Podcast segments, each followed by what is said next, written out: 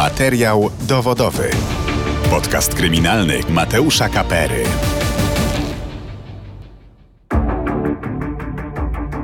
Dzień dobry, zapraszam na kolejny odcinek podcastu kryminalnego Radia Z Materiał dowodowy. Dziś przedstawimy historię Piotra Ogrodniczuka, który spędził 4 lata w areszcie i wszystko wskazuje na to, że został w nim osadzony niesłusznie.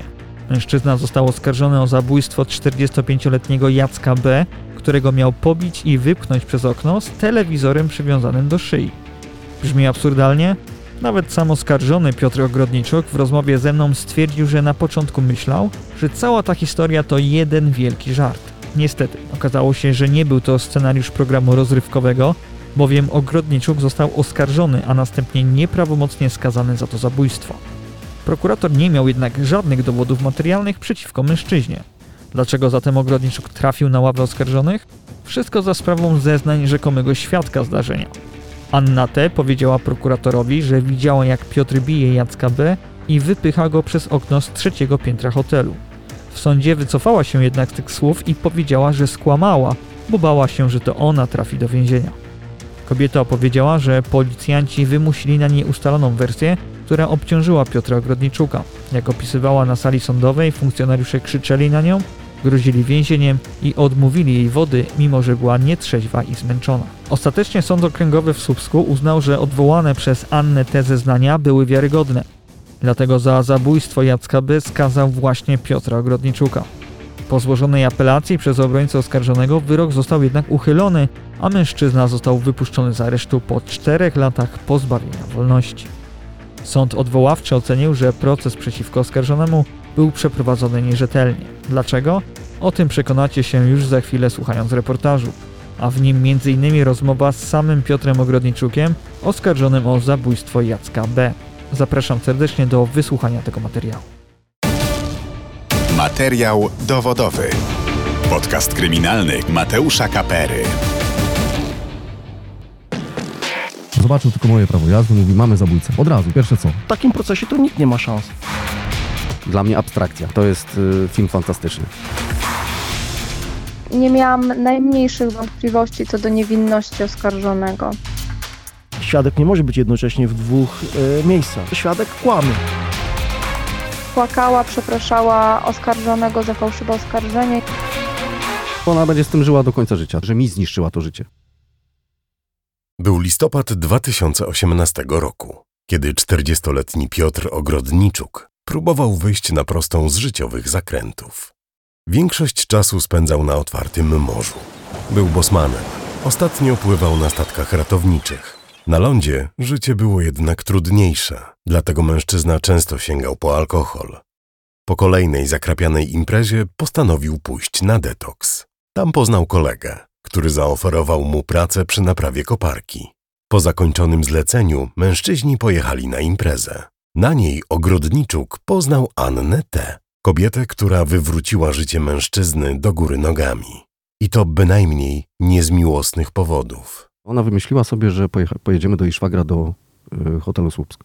Bo on tam jest, on coś tam się użala nad sobą, biadoli, że go jej siostra zostawiła, Wspomina Piotr Ogrodniczuk. e, on nie ma gdzie iść, że go chcą wyrzucić z mieszkania, że on sobie nie daje rady z tym, że on się zabije i tak dalej. No ale to takie, wtedy traktowałem to jako takie pijackie gadanie, tak? Razem z nową znajomą trafił do hotelu w Słupsku.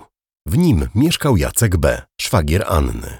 Mężczyzna zaprosił gości do swojego pokoju, aby napić się razem wódki. Po kilku kieliszkach gospodarz wyszedł z pomieszczenia i zostawił Piotra i Annę samych.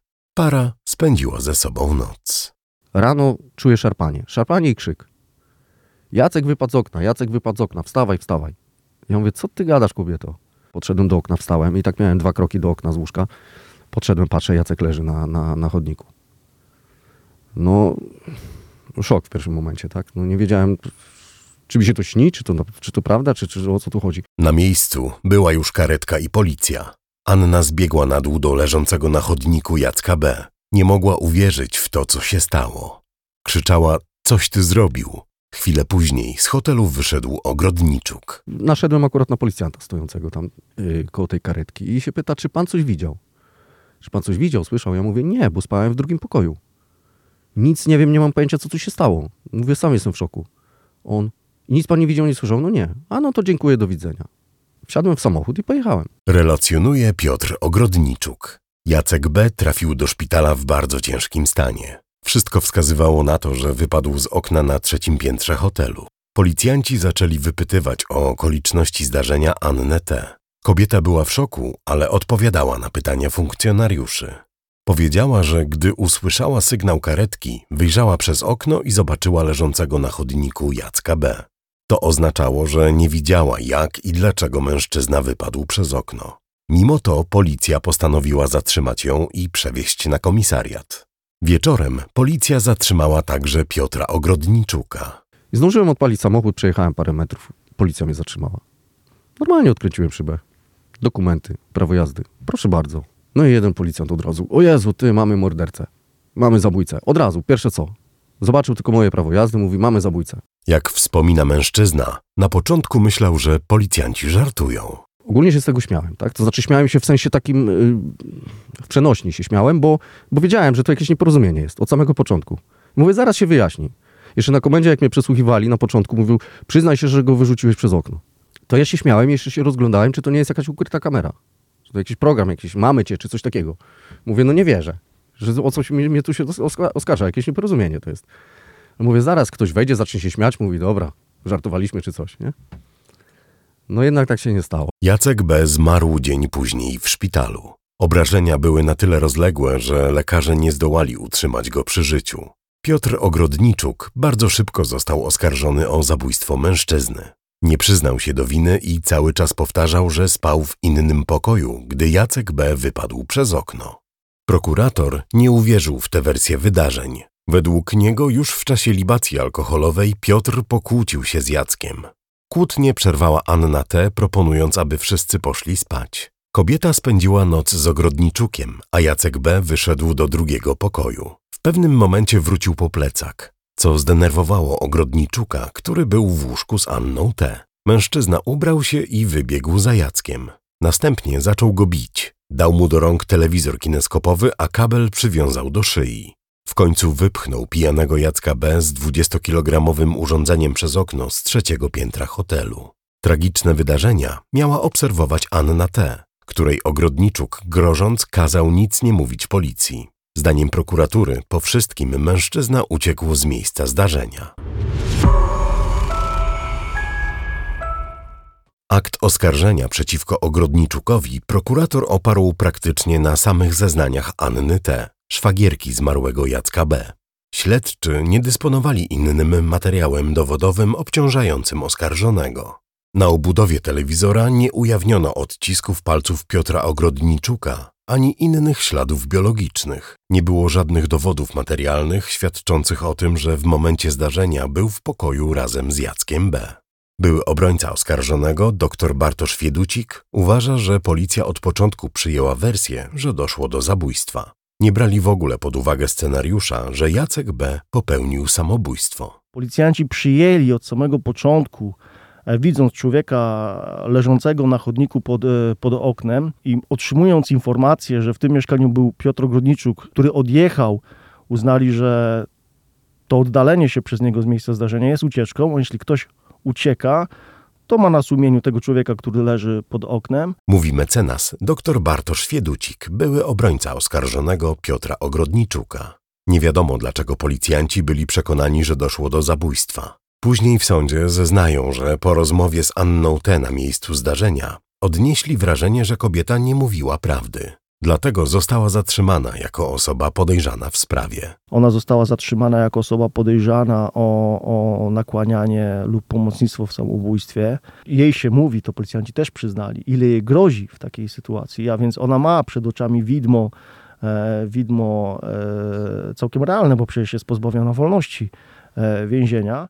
Anna T., zanim została przesłuchana na protokół, była poddana wielogodzinnemu rozpytaniu. To nieformalna czynność operacyjna praktykowana przez policjantów na etapie postępowania sprawdzającego. Po wielogodzinnym rozpytaniu w końcu świadek postanowiła powiedzieć prawdę.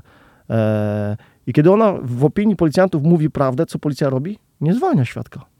A przepis właściwy procedury karnej mówi o tym, że w sytuacji, w której ustała przyczyna zatrzymania, należy świadka zwolnić. Policja nie zatrzymała, nie zwolniła świadka z zatrzymania. Dalej wrzuciła do celi na, do, na tak zwanym dołku. E, ten świadek spędził tam całą noc. Podczas przesłuchania Anna T. powiedziała, że to Piotr Ogrodniczuk pobił i wypchnął przez okno Jacka B. Dzięki temu z podejrzanej stała się świadkiem w sprawie. Ostatecznie otrzymała status pokrzywdzonej, bo stwierdziła, że Ogrodniczuk groził jej, żeby nic nie mówiła policjantom. E, Anna T. jest osobą zatrzymaną, jest osobą podejrzaną jednocześnie, e, staje się świadkiem, dodatkowo pokrzywdzoną i nawet kiedy nabywa już status pokrzywdzonego e, w opinii policji, nie wypuszczają jej do domu, znowu ją zamykają. Tak? Tym wszystkim Anna T. ma status świadka. No, a więc... Czyli będąc przesłuchiwana już przez prokuratora, ona wciąż Dalej... jest zatrzymana. Tak, bo tam na miejsce y, do, do osoby y, właśnie Anny T. przyjeżdża prokurator i kiedy ona jest jeszcze w warunkach zatrzymania, pozbawiona wolności, e, zostaje przesłuchana.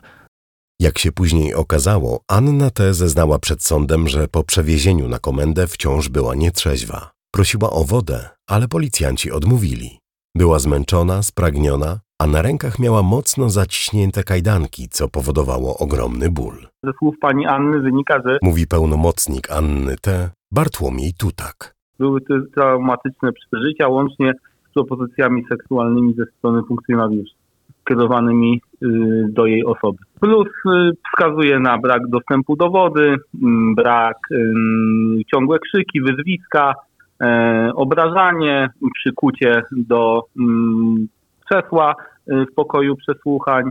E, więc, no i oczywiście niemiłosiernego kaca, który e, jak wiemy musiał być, ponieważ miała ponad 2 promile alkoholu w wydychanym powietrzu w momencie przystąpienia do czynności. Wobec tego w przypadku faktycznie, gdy nie została jej podana woda, te skutki e, tego zatrucia alkoholowego, alkoholowego mogły być tylko potęgowane. Mhm. Czyli e, ta wersja, którą e, przedstawiła wtedy przed prokuratorem, to była wersja wymuszona przez policjantów podczas tych czynności. Tak twierdzi moja klientka. Okoliczności, w jakich została zatrzymana Anna T., zainteresowały Helsińską Fundację Praw Człowieka. Tak nigdzie nie wolno przesłuchiwać ludzi. Mówi Maria Eichhardt-Dibois z Helsińskiej Fundacji Praw Człowieka. Po pierwsze dlatego, że to są, to są zachowania, które są nieludzkie i poniżające. Może nawet y, można je nazwać torturami wobec osoby przesłuchiwanej. A po, a po drugie dlatego, że y, w ten sposób uzyskane dowody są po prostu niewiarygodne. Każdego można, od każdego można usłyszeć naprawdę wszystko, e, jeżeli będzie w ten sposób i w takiej sytuacji, w takich okolicznościach przesłuchiwany. Zresztą ona sama to powiedziała. Powiedziała, że miała dość, że, że, że była w stanie powiedzieć wszystko, czego, czego policjanci od niej oczekują. Obserwatorzy z fundacji mieli wątpliwości co do rzetelności śledztwa i procesu przeciwko Piotrowi Ogrodniczukowi. W mojej ocenie tam zostały trzy e, bardzo e, ważne zasady postępowania karnego złamane. Po pierwsze zasada prawdy materialnej, czyli dochodzenia do tego obowiązku, dochodzenia do E, przez sąd do tego, jak naprawdę było. I druga zasada to zasada indubio pro reo, czyli rozpoznawania wszelkich wątpliwości na korzyść oskarżonego. I trzecia zasada jawności. Ten proces odbywał się z wyłączeniem jawności, mimo że takich podstaw do wyłączenia jawności nie było. E, I takie procesy nie powinny się, jeżeli nie ma wskazań, żeby tę jawność wyłączyć, czyli nie, nie, nie chronimy tutaj jakiegoś ważnego interesu czyjegoś, to, to nie powinien odbywać się z wyłączeniem jawności. E, no więc y, też dlatego, że pozbawiony jest takiej społecznej kontroli taki proces. Anna T. była przesłuchiwana przez dwóch prokuratorów. W jej zeznaniach jest wiele nieścisłości a w niektórych momentach są nawet sprzeczne informacje. Według mecenasa Fieducika to pokazuje, że Anna T. nie jest wiarygodnym świadkiem, a na jej zeznaniach prokurator nie powinien opierać aktu oskarżenia. Proszę zwrócić uwagę na, na to, że prokurator opiera akt oskarżenia na zeznaniach świadka, który raz zeznaje przed prokuratorem, że jest naocznym świadkiem tego zdarzenia, więc widzi, jak oskarżony kogoś bije i przywiązuje mu telewizor do szyi i później go wypycha. Po kilku miesiącach Anna te przychodzi, składa zeznania i zapomina już o tym, co powiedziała wcześniej i zeznaje, opisując to zdarzenie, że ona jest w pokoju obok, ona tylko słyszy, że jest jakaś kłótnia mężczyznami, po czym słyszy, że ktoś został, e, że coś za oknem upadło. Świadek nie może być jednocześnie w dwóch e, miejscach. Świadek nie może być jednocześnie w pokoju, w którym doszło do pobicia i wypchnięcia pokrzywdzonego przez okno, a jednocześnie w drugim pokoju, tak, e, sąsiednim i tylko i wyłącznie słyszeć to. I całkowicie bezrefleksyjnie prokurator przyjmuje takie zeznania za wiarygodne. Mówi mecenas dr Bartosz Wieducik. W grudniu 2019 roku przed Sądem Okręgowym w Słupsku ruszył proces w sprawie zabójstwa Jacka B. Podczas przerwy na korytarzu sądowym doszło do niecodziennej sytuacji. Anna T. zapytała obrońcę Piotra Ogrodniczuka, co grozi za składanie fałszywych zeznań. Podczas przerwy y, zapytała mnie, y, jeśli dobrze pamiętam, co grozi e, za zeznawanie, e, gdyby ona teraz przyznała się do prawdy. Czyli ona sama pierwsza pana zapytała. Tak, e, ja bym się nie ośmielił rozmawiać ze świadkiem oskarżenia. Natomiast pytanie świadka zszokowało mnie. I to mówię zupełnie szczerze.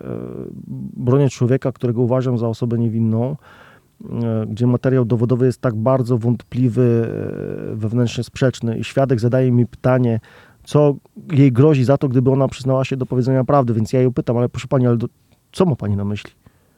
Do czego pani się chciała przyznać? Po rozmowie z obrońcą oskarżonego, świadek postanowiła zmienić swoje zeznania. Zaprzeczyła, że widziała, jak Piotr Ogrodniczuk wypchnął przez okno Jacka B. Płacząc, przepraszała oskarżonego, że kłamała. Jak tłumaczyła, bała się, że pójdzie do więzienia. Po przerwie jak twierdzi, coś w niej pękło, no i postanowiła powiedzieć to, co faktycznie pamiętała.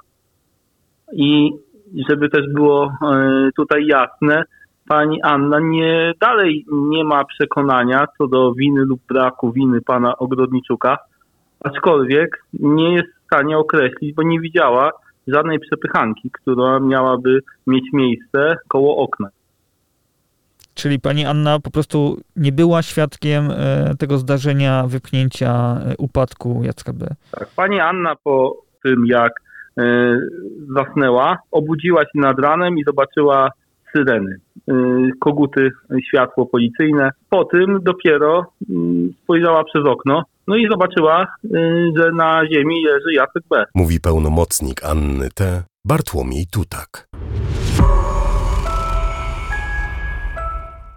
Ostatecznie, mimo że kobieta wycofała swoje poprzednie zeznania na niekorzyść ogrodniczuka, sąd uznał, że były one wiarygodne i na ich podstawie skazał Piotra Ogrodniczuka na 10 lat pozbawienia wolności. Zdanie odrębne do wyroku złożyło dwóch członków składu sędziowskiego, w tym ławnik sądowa Ada Pogorzalska. Złożyłam odrębne zdanie, ponieważ zgromadzony materiał dowodowy pozostawiał zbyt wiele wątpliwości, aby uznać winę Piotra Ogrodniczuka. Nie można ustalić wszystkich okoliczności zajścia, a zebrane poszlaki nie wykluczają różnych możliwych scenariuszy zdarzenia. W takiej sytuacji, w myśl konstytucyjnej zasady in dubio pro reo, mm, nie dające się usunąć wątpliwości, rozstrzyga się zawsze na korzyść oskarżonego. E, panie redaktorze, wedle mojej opinii osobistej, korzystając z zasady swobodnej oceny dowodów, nie miałam najmniejszych wątpliwości co do niewinności oskarżonego. E, dałam wiarę szczerym wyznaniom mm, świadek, która przepraszała Piotra Ogrodniczuka za obciążenie fałszywymi zeznaniami, a także zeznaniom innych świadków, którzy potwierdzali, iż z zachowania świadek na miejscu zdarzenia można było wnioskować o samobójczym charakterze zajścia. Mówi Ada Pogorzalska, ławnik sądowa w pierwszym procesie przeciwko Piotrowi Ogrodniczukowi. Mecenas Bartosz Wieducik złożył apelację od tego wyroku. Zarzucił sądowi okręgowemu, że między innymi bezzasadnie oddalił kluczowe wnioski dowodowe. Chodziło między innymi o przeprowadzenie eksperymentu procesowego, który zdaniem obrońcy wskazywałby, że nie doszło do zabójstwa, a samobójstwa Jacka B. Po pierwsze, sposób ułożenia ciała pokrzywdzonego e, na chodniku pod oknem wskazuje w mojej opinii na to, że to było samobójstwo, ponieważ Ciało jest oddalone od ściany, e, od ściany budynku, e, głowa 3 metry, ponad 3 metry od ściany budynku e, i jest ukierunkowana w przestrzeń nogami do ściany budynku.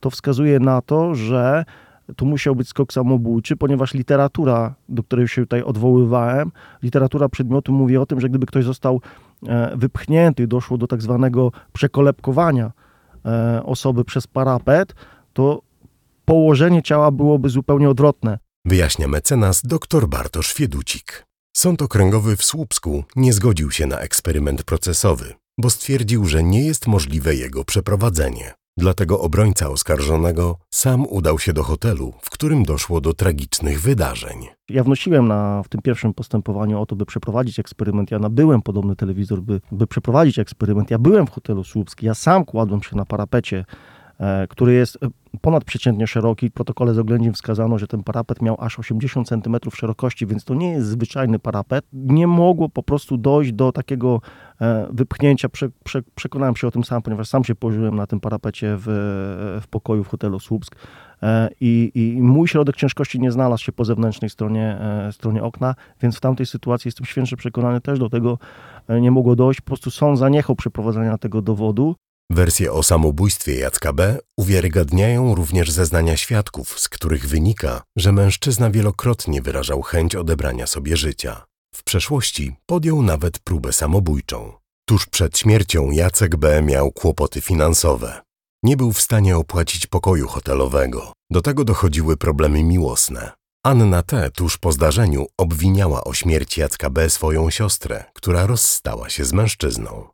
Sąd okręgowy odrzucił także inny wniosek dowodowy obrońcy Ogrodniczuka.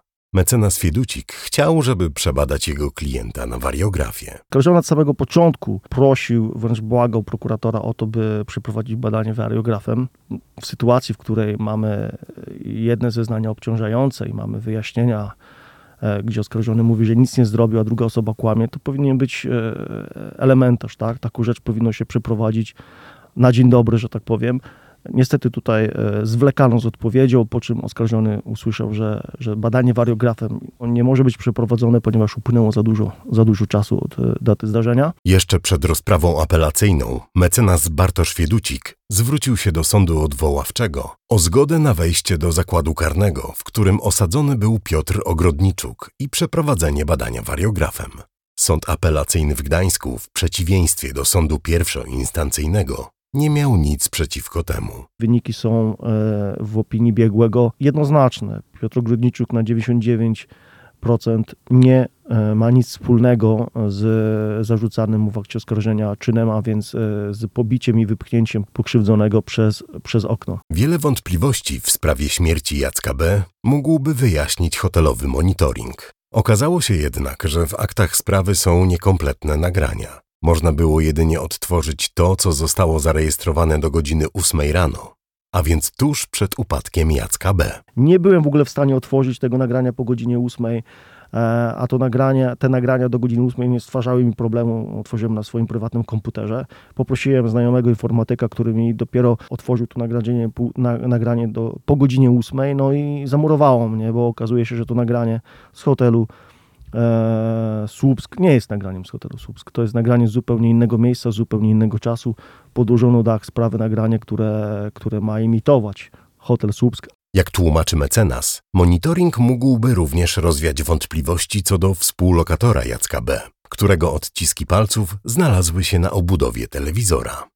Ten współlokator Jacka B., e, to co jest ciekawe, na tym feralnym telewizorze nie ma śladów DNA i śladów biologicznych e, oskarżonego, e, natomiast tam są ślady e, biologiczne tego współlokatora. I nie tylko na boku telewizora, na boku telewizora, kiedy dotykamy boku telewizora, no najczęściej kiedy go podnosimy. Ślady krwi tego współlokatora znajdują się też na klamce od okna i na szybie od okna, przez które pokrzywdzony wypadł. A skąd ta krew? Ten, e, ten świadek, bo, bo Bartoszka ma status świadka w tym postępowaniu, mówi, że on tutaj też myli się. E, raz mówi, że skaleczył się dwa dni przed zdarzeniem, innym razem mówi, że skaleczył się tydzień czy dwa tygodnie przed zdarzeniem i stąd też może być krew na tych przedmiotach. Oczywiście w sytuacji, w której ktoś mieszka w danym pokoju, no będzie zostawiał ślady biologiczne, tak, ale akurat krew na boku telewizora, na klamce od okna, na szybie, przez którą e, wypadł ten człowiek, a świadek Anna T. wskazywała w tych swoich pierwszych e, e, relacjach, kiedy była rozpytywana, że jak wchodzili do mieszkania, to ci panowie się o coś kłócili. Na nagraniach, które udało się odtworzyć, obrońca oskarżonego dostrzegł istotny szczegół, a właściwie jego brak. Później zastanawiałem się, a może nie jest istotne to, co jest, a to, czego nie ma. No nie ma wychodzącego z obiektu Bartoszaka. Do tej godziny ósmej. Tak, do godziny ósmej nie widzimy, żeby on wychodził z obiektu. Mimo, że prokurator ani sędzia nie skupili swojej uwagi na Bartoszuka, to pytań wokół zachowania mężczyzny jest znacznie więcej. Tuż po tym, jak służby ratunkowe przyjechały na miejsce upadku Jacka B., do recepcji hotelu zadzwonił rzekomy brat Bartoszaka. Nad ranem do recepcji tego hotelu zadzwoniła, zadzwonił mężczyzna, który podał się za brata Bartosza K. Pytał się, czy jeszcze w tym mieszkaniu jest policja, bo jego brat chciałby odebrać swoje rzeczy. Bartosz K., kiedy został podwieziony przez swojego pracodawcę pod hotel Słupsk, sam przyznał, że on się oddalił stamtąd. On, on zobaczył policję i się oddalił. Takie dość dziwne zachowanie w mojej opinii. I jeśli coś ma wskazywać na, na, na, na udział osób trzecich w tym zdarzeniu, to najwięcej wskazuje na Bartosza K. Bartosz K. ma jednak alibi. Jego koledzy oświadczyli, że pojawił się w pracy tuż po godzinie siódmej rano. Przypomnijmy jednak, że kamera monitoringu nie zarejestrowała, jak opuszczał hotel. Jak zatem udało mu się dotrzeć do pracy? Ta kwestia nie została wyjaśniona przez sąd. Natomiast według policji mężczyzna nie mógł być w hotelu w krytycznym czasie, bo tuż przed tym, jak poszedł do pracy, był w jednym ze sklepów spożywczych. To miało wynikać z monitoringu. Policjanci swoimi prywatnymi telefonami zrobili zdjęcia e, mężczyzny, e, którego wskazali jako mm, Bartosza K. W ten sposób zapewnili mu alibi, ale na tym zdjęciu nie widać Bartosza K. Na tym zdjęciu z monitoringu widzimy sylwetkę mężczyzny, który stoi tyłem do kamery, widzimy w kapturze, e, nie widzimy twarzy, nie widzimy rysów twarzy, e, widzimy tylko sylwetkę mężczyzny, który stoi tyłem do kamery. Policja nie zabezpieczyła monitoringu, nie jesteśmy w stanie odtworzyć, nacisnąć play e, monitoringu tak i poczekać, aż ten mężczyzna, który sfinalizuje zakup w sklepie przy ladzie, bo on stoi na tym zdjęciu przy ladzie, tak, odwróci się i pokaże nam twarz. My nie jesteśmy w stanie wskutek uchybień, zaniechań prokuratury potwierdzić, czy faktycznie ten mężczyzna w tym sklepie był. Co więcej, sam Bartoszka nie rozpoznał się na zdjęciu z nagrania monitoringu. To, czy doszło do samobójstwa Jacka B., czy może jednak zabójstwa mężczyzny, sąd okręgowy w Słupsku będzie musiał osądzić jeszcze raz. Sąd apelacyjny w Gdańsku po zapoznaniu się z aktami sprawy nie miał wątpliwości, że proces nie został przeprowadzony rzetelnie. Dlatego uchylił wyrok skazujący i skierował sprawę do ponownego rozpatrzenia. Piotr Ogrodniczuk po czterech latach za kratami w końcu opuścił areszt tymczasowy. We wznowionym procesie odpowiada z wolnej stopy. Mimo to zdaje sobie sprawę, że wciąż jest oskarżonym w sprawie śmierci Jacka B. Zobaczymy, co będzie. No chciałbym jak najszybciej wrócić na morze, żeby to się wszystko skończyło. Żeby wreszcie ktoś otworzył oczy, żeby mnie uniewinili, żeby wrócić do pracy, do normalnej pracy. Mówi Piotr Ogrodniczuk. Mężczyzna wspomina, że czas w areszcie był bardzo trudny. Przetrwał go dzięki temu, że rodzina cały czas wierzyła w jego niewinność.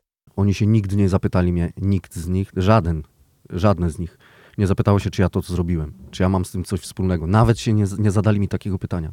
Oni od początku byli przeświadczeni, przekonani, że ja nie mam z tym nic wspólnego. Nawet nie padło od nich takie pytanie, czy ty miałeś coś z tym wspólnego, czy ty naprawdę to zrobiłeś. Nigdy z ich gardła to nie przeszło. Gdyby nie zeznania Anny T., których kobieta w końcu się wyparła, Piotr Ogrodniczuk nie spędziłby czterech lat za kratami. A jest pan w stanie wybaczyć jej to, co, to, co zrobiła? Mm, tak, myślę, że tak. Myślę, że tak. Mimo tych czterech prawie lat aresztu. Z biegiem czasu wydaje mi się, że, że ta złość na nią mi się przekształciła w żal po prostu. Mi jej szkoda. Yy, no bo ona będzie z tym żyła do końca życia, tak? Że można powiedzieć, że, że, że mi zniszczyła to życie.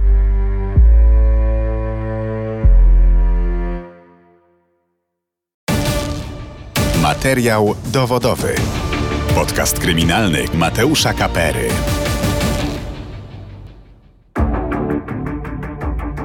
Ponowny proces w sprawie zabójstwa Jacka B. ruszył pod koniec 2022 roku. Piotr Ogrodniczuk występuje w nim jako oskarżony, ale odpowiada z wolnej stopy. O postępach i ostatecznym werdykcie w tej sprawie będę Was informował.